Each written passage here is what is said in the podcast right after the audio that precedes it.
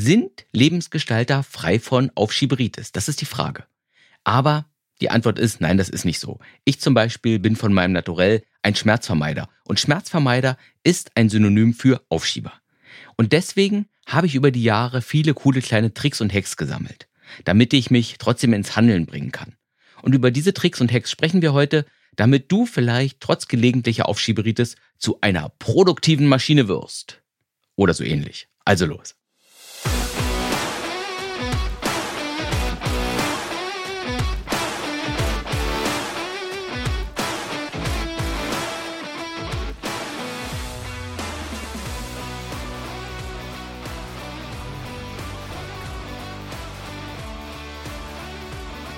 So, ich freue mich, dass du meinen Podcast heute gestartet hast, dass du also dabei bist im Podcast Mein Leben, meine Regeln.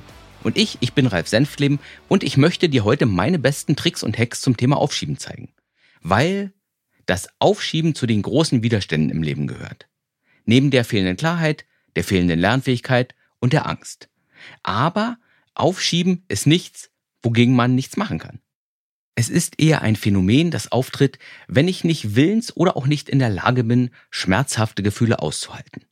Denn Aufschieben, das ist nichts anderes als die Ausweichbewegung, die ich mache, wenn sich etwas unangenehm anfühlt oder überfordernd oder langweilig. Aufschieben ist die Weigerung, für einen Augenblick doofe Gefühle auszuhalten. Und wenn ich das verstanden habe, dann kann ich ganz viel machen dann kann ich ganz viel machen, um mich selbst auch bei schwierigen Aufgaben ins Handeln zu bringen. Also los, fangen wir schnell an mit den Hacks, denn deswegen bist du ja hier. Also, der Hack Nummer eins ist das gute alte Selbstgespräch.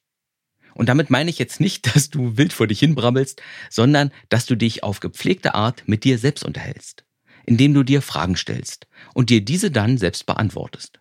Das kannst du still in deinen Gedanken machen, aber noch besser ist es allerdings, wenn du diesen Dialog mit dir selbst laut führst. Psychologen, die nennen das dann externalisieren.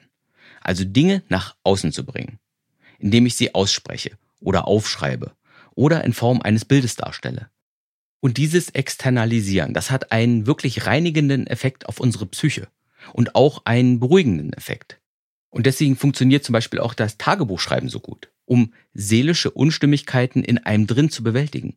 Denn Tagebuchschreiben ist eine Form von Externalisieren. Genau wie das Selbstgespräch aus diesem Hack. Und als Beispiel, wenn ich mich jetzt heute Morgen irgendwie komisch gefühlt hätte, wenn ich vor dieser Podcast-Folge, die ich jetzt aufgenommen habe, Widerstände gespürt hätte. Wenn ich dann gedacht hätte, ach, mache ich morgen, keine Lust, ist auch so warm. Heute ist mir nicht danach. Ich will lieber in meinem Buch weiterlesen. Und ich wollte mich jetzt auch nochmal bei meinem Kumpel melden und, und, und. Also die typische Aufschiebehölle eben. Und in diesem Fall würde ich dann ein Selbstgespräch beginnen. Dann würde ich diesen Hack anwenden. Ich würde mich fragen, hey Ralf, was ist denn da los? Du weißt, dein Podcast, der ist wichtig für dich. Und dir macht das doch eigentlich auch Spaß. Also was ist denn da los? Was ist das Gefühl und was ist das Bedürfnis? Das würde ich mich in diesem Fall fragen. Und in solchen Selbstgesprächen, da ist es immer unglaublich nützlich, auf Gefühle und auf Bedürfnisse einzugehen, weil du damit immer ziemlich direkt zum Kern der Dinge kommst. Also halte dich nicht zu lange mit logischen Argumenten auf. Frage lieber gleich nach dem Eingemachten. Ich frage mich also, was ist los? Was ist jetzt hier das Gefühl? Was ist das Bedürfnis? Und meine Antwort, die könnte sein, ich bin gerade irgendwie gestresst. Das ist das Gefühl. Weil so eine Podcast-Folge zu produzieren dauert immer so ungefähr zwei Stunden, so mit allem drum und dran.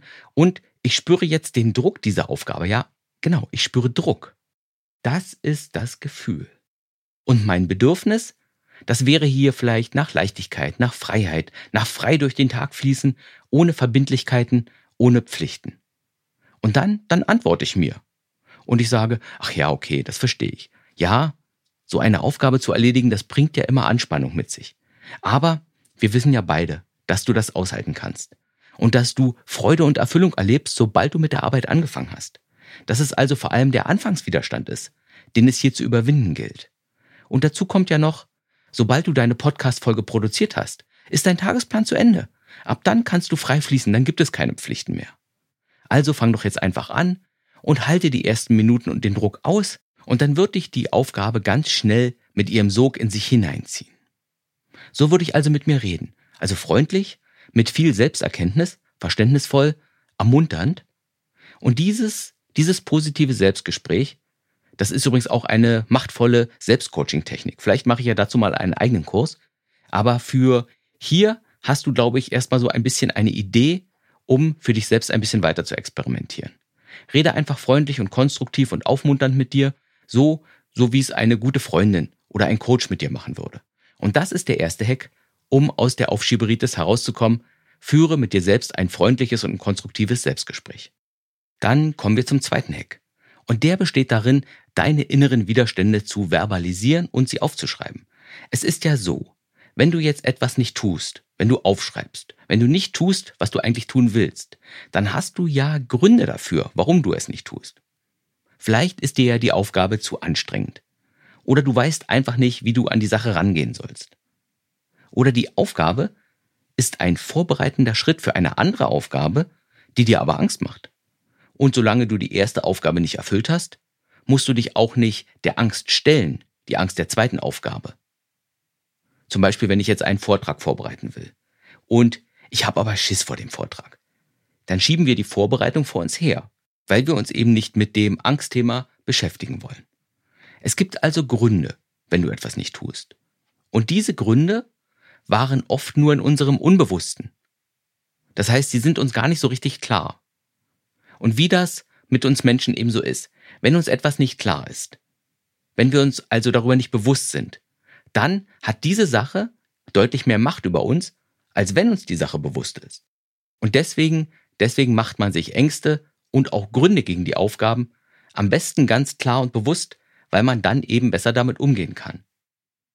Der Trick ist hier, dich einfach für zwei bis drei Minuten hinzusetzen und dich zu fragen, warum du die Aufgabe um Himmels Willen nicht erledigen willst. Und dann, dann schreibst du alle Gründe, alle Widerstände, alle Ängste auf. Oder du findest Endungen für den Satzanfang, ich will das jetzt nicht, weil, Punkt, Punkt, Punkt. Ich will nicht an meiner Diplomarbeit schreiben, weil es langweilig ist, weil ich lieber Netflix gucken will, weil ich das Thema noch besser verstehen muss, weil ich dann eigentlich dieses doofe Buch lesen müsste, was ich nicht weiterlesen will, weil ich Angst vor der mündlichen Besprechung meiner Arbeit habe, weil ich dieses Scheißfach eigentlich gar nicht studieren will. Wenn du schnell und zügig und ohne dich zu zensieren Endungen für einen Satzanfang findest, dann kommen manchmal auch unbewusste Gedanken hoch, die du noch gar nicht auf dem Schirm gehabt hast. Und durch das Bewusstmachen, da schaltest du dann auch gleichzeitig deine Vernunft an. Und du rückst dich selbst näher an den Punkt, wo du es dann einfach tust. Mach dir also klar, was deine Gründe gegen die Aufgabe sind, am besten schriftlich, weil wir so fokussierter nachdenken können. Und dann wirst du erleben, wie deine Bereitschaft steigt, dich der doofen Aufgabe zu stellen. Einfach, indem du dir deine Gründe gegen die Aufgabe klargemacht hast. Das ist der Hack Nummer zwei. Dann kommen wir zum nächsten Hack. Vorhin, da habe ich ja erzählt, dass Aufschieben eigentlich immer dem Vermeiden unangenehmer Gefühle dient. Ich schiebe also auf, damit ich die Langeweile nicht spüren muss, die Angst, die Anspannung, die Verwirrung, die Unsicherheit. Weil jede etwas schwierigere Aufgabe löst ja etwas in uns aus, auch wenn es nur eine ganz leichte Anspannung ist. Und wenn du mit dem Aufschieben zu tun hast, dann hat das ja wahrscheinlich einen Grund. Und der Grund lautet, du bist im Augenblick nicht gut darin, unangenehme Gefühle auszuhalten. Du bist vielleicht im Augenblick noch zu sehr ein Weichei. Und ich, ich darf das sagen, weil ich lange Zeit selbst ein Weichei war und deswegen auch aufgeschoben habe. Und der Weg aus diesem Problem heraus ist dich selbst ein klein wenig härter im Nehmen zu machen. Der Weg ist also zu lernen, unangenehme Gefühle ein bisschen aushalten zu lernen. So wie sie einem Geheimagenten beibringen, Folter auszuhalten, damit sie keine Geheimnisse ausplaudern. Und das sollst du natürlich nicht so krass machen. Also du bist ja kein Geheimagent. Du musst keine Folter aushalten. Es geht nur darum, ein klein wenig härter zu werden, damit du deine auch etwas unangenehmeren Aufgaben einfach erledigst, ohne reflexartig vor ihnen wegzulaufen. Und der erste Schritt, der ist, sich der unangenehmen Gefühle überhaupt erstmal bewusst zu werden. Ein Anti-Aufschiebetraining, das ist immer auch ein Training der eigenen Achtsamkeit und der Bewusstheit mit sich selbst. Ich muss merken, oh, okay, jetzt will ich den Steuerberater anrufen wegen meiner Geschäftsidee und das macht mir irgendwie Stress, ja. Ey, ich spüre richtig Druck im Nacken. Oder ich muss merken, So, ich soll jetzt eigentlich das Klo putzen, aber ey, ich finde das immer so eklig. Ich spüre den Ekel immer richtig im Hals. Und wenn du deine Gefühle im Körper spüren kannst, also die Gefühle, die du als Reaktion auf die Aufgabe hast, dann kommt der zweite Teil. Das ist der zweite Teil, wo du deine Härte trainierst, indem du sagst, ja, ich spüre den Druck. Oder ja, ich spüre die Anspannung. Ja, ich spüre die Angst. Aber ich bin ja kein kleines Kind mehr dass jeder unangenehmen Aufgabe aus dem Weg geht. Aufgaben sind manchmal doof und ich erledige sie, weil ich mich dazu verpflichtet habe. Oder weil sie mich eben dahin führen, wo ich hin will. Zu meinen Zielen. Oder weil es einfach der Weg ist, den ich zu gehen habe. Ich bin erwachsen und ich tue, was getan werden muss. Auch wenn es am Anfang ein bisschen unangenehm ist. Du erlaubst dir also die unangenehmen Gefühle der Aufgabe zu spüren und du erzählst dir dann selbst, warum es wichtig ist, dass du die Aufgabe erledigst. Und du erzählst dir, dass du die unangenehmen Gefühle für einen Augenblick aushalten kannst, weil die Aufgabe halt wichtig für dich ist. Und so trainierst du dich, härter im Nehmen zu werden. Und lass mich aus Erfahrung sagen, dass das gut für dich ist. Und am Anfang, da übst du am besten mit leicht unangenehmen Aufgaben. Und wenn du dann die leicht unangenehmen Aufgaben gut bewältigen kannst, dann arbeitest du dich langsam zu den mittelschweren Aufgaben vor. Und wenn die klar gehen, dann stellst du dich am Ende den ganz schweren Aufgaben. Du spürst die unangenehmen Gefühle ganz bewusst und du machst dir klar, dass die Gefühle kein Grund sind, der unangenehmen Aufgabe auszuweichen. Du machst dir klar, dass du erwachsen bist und dass du das aushalten kannst und dass du tust, was getan werden muss. Und dann, dann bist du stolz auf dich weil du dir selbst gezeigt hast, dass du dein Leben unter Kontrolle hast und dass du dich von der Vernunft und nicht so sehr von deinen Gefühlen regieren lässt. Prima. Kommen wir zu einem weiteren Hack, und zwar den Morgenseiten. Und das ist eine Idee, die die Autorin Julia Cameron in ihrem Buch Der Weg des Künstlers berühmt gemacht hat. Und die Idee ist, am Anfang des Tages deine Gedanken ohne Zensur und möglichst ohne Pause aufzuschreiben. Du setzt dich hin, und du schreibst einfach das, was dir gerade durch den Kopf geht. Du schreibst einfach darüber, was dich gerade beschäftigt, also über deine Sorgen, deine Wünsche, deine Ziele. Darüber, was dich gerade belastet, worüber du dich ärgerst, worüber du enttäuscht bist. Und so pustest du dann morgens alles aus deinem Kopf aufs Papier und das hat tatsächlich eine unglaublich reinigende Wirkung. Denn auch hier externalisierst du deine Gedanken und nimmst ihnen so ihre belastende Intensität. Und das ist dann das gleiche Prinzip, das du ja schon im positiven Selbstgespräch kennengelernt hast, also das Externalisieren. Du entlastest dich von negativen Gedanken und von Gefühlen und du wirst so bewusster und auch klarer. Und das führt dann dazu, dass du weniger aufschiebst. Das ist der Trick, das ist der Hack. Und hier gibt es verschiedene Möglichkeiten, die Morgenseiten zu schreiben. Also Julia Cameron, die empfiehlt, drei A4-Seiten handschriftlich vollzuschreiben. Und zwar möglichst ohne den Stift abzusetzen, ohne Pause zu machen. Also so lange schreiben, bis die Seiten voll sind.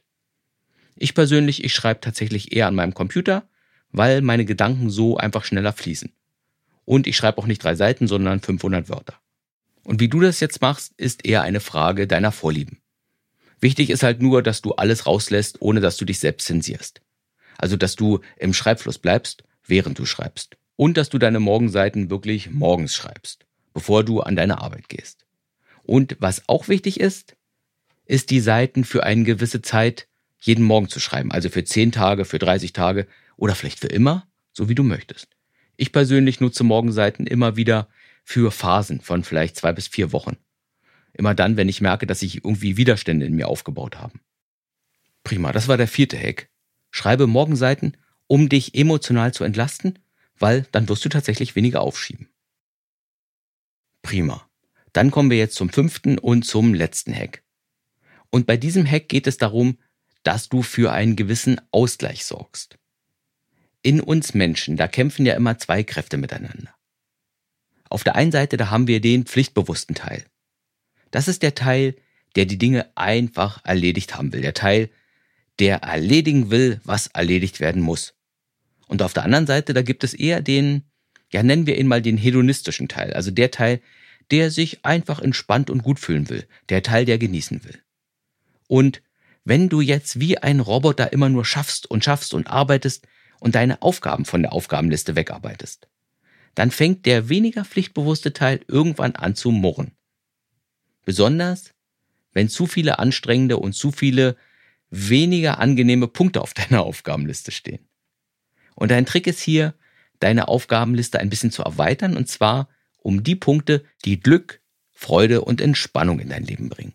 Schreib also auf deine Liste nicht nur solche Sachen wie 30 Minuten Fachbuch lesen, Belege sortieren, Dachdecker anrufen, Keller ausräumen, sondern schreib auf die Liste auch solche Dinge wie zur Massage gehen, ein Stück Torte essen, ein Powernap machen, 20 Minuten meinen Lieblingspodcast hören. Schreibe also nicht nur unangenehme Pflichten auf deine Aufgabenliste, sondern immer auch Punkte, die dich glücklich machen. Punkte, die dich erfüllen, Punkte, die dir Spaß machen oder die dir Kraft und Energie geben. Und zu diesem Zweck, da ist es übrigens auch nützlich, wenn du überhaupt eine Liste mit Dingen hast, die dich glücklich machen, die dich erfüllen oder die dich entspannen, also eine Glücksliste sozusagen. Und auf deiner Liste, auf deiner Glücksliste, da sollten mindestens 30 Punkte stehen. Wenn du jetzt keine 30 Punkte zusammenbekommst, dann ist dein Auftrag vielleicht, auf die Suche zu gehen nach solchen Punkten, um mehr Leichtigkeit und Glück in dein Leben zu bringen. Auf jeden Fall müssen immer jeden Tag ein paar Glückspunkte mit auf deine Aufgabenliste. Und behandle die Glückspunkte auf deiner Liste mit der gleichen Verbindlichkeit, wie du auch deine eher unangenehmeren Aufgaben behandelst. Mische das Zuckerbrot und die Peitsche also auf deiner Liste und belohne dich mit den guten Punkten immer dafür, dass du hart gearbeitet hast. Und mache dir auch immer wieder klar, dass Entspannung und dass das Auffüllen des Topfes deiner Glücksmomente, dass das extrem wichtig für deine Produktivität und für deine Schaffenskraft ist. Nur Spaß haben wird irgendwann langweilig und macht dich träge. Aber nur arbeiten, das brennt dich aus und macht dich irgendwann maulig. Aber Arbeit und Spaß zu mischen, genau das ist der Weg, der dich einfach weniger aufschieben lässt. Weil das lässt uns dann auch unangenehme Aufgaben erledigen, weil wir wissen, dass die Welt eben nicht nur aus unangenehmen Aufgaben besteht, weil wir ja angenehme Aufgaben mit eingeplant haben. Und dadurch werden unsere Aufschiebetendenzen eben kleiner. So, das war's. Das waren die fünf Hacks, die dir gegen dein Aufschieben helfen.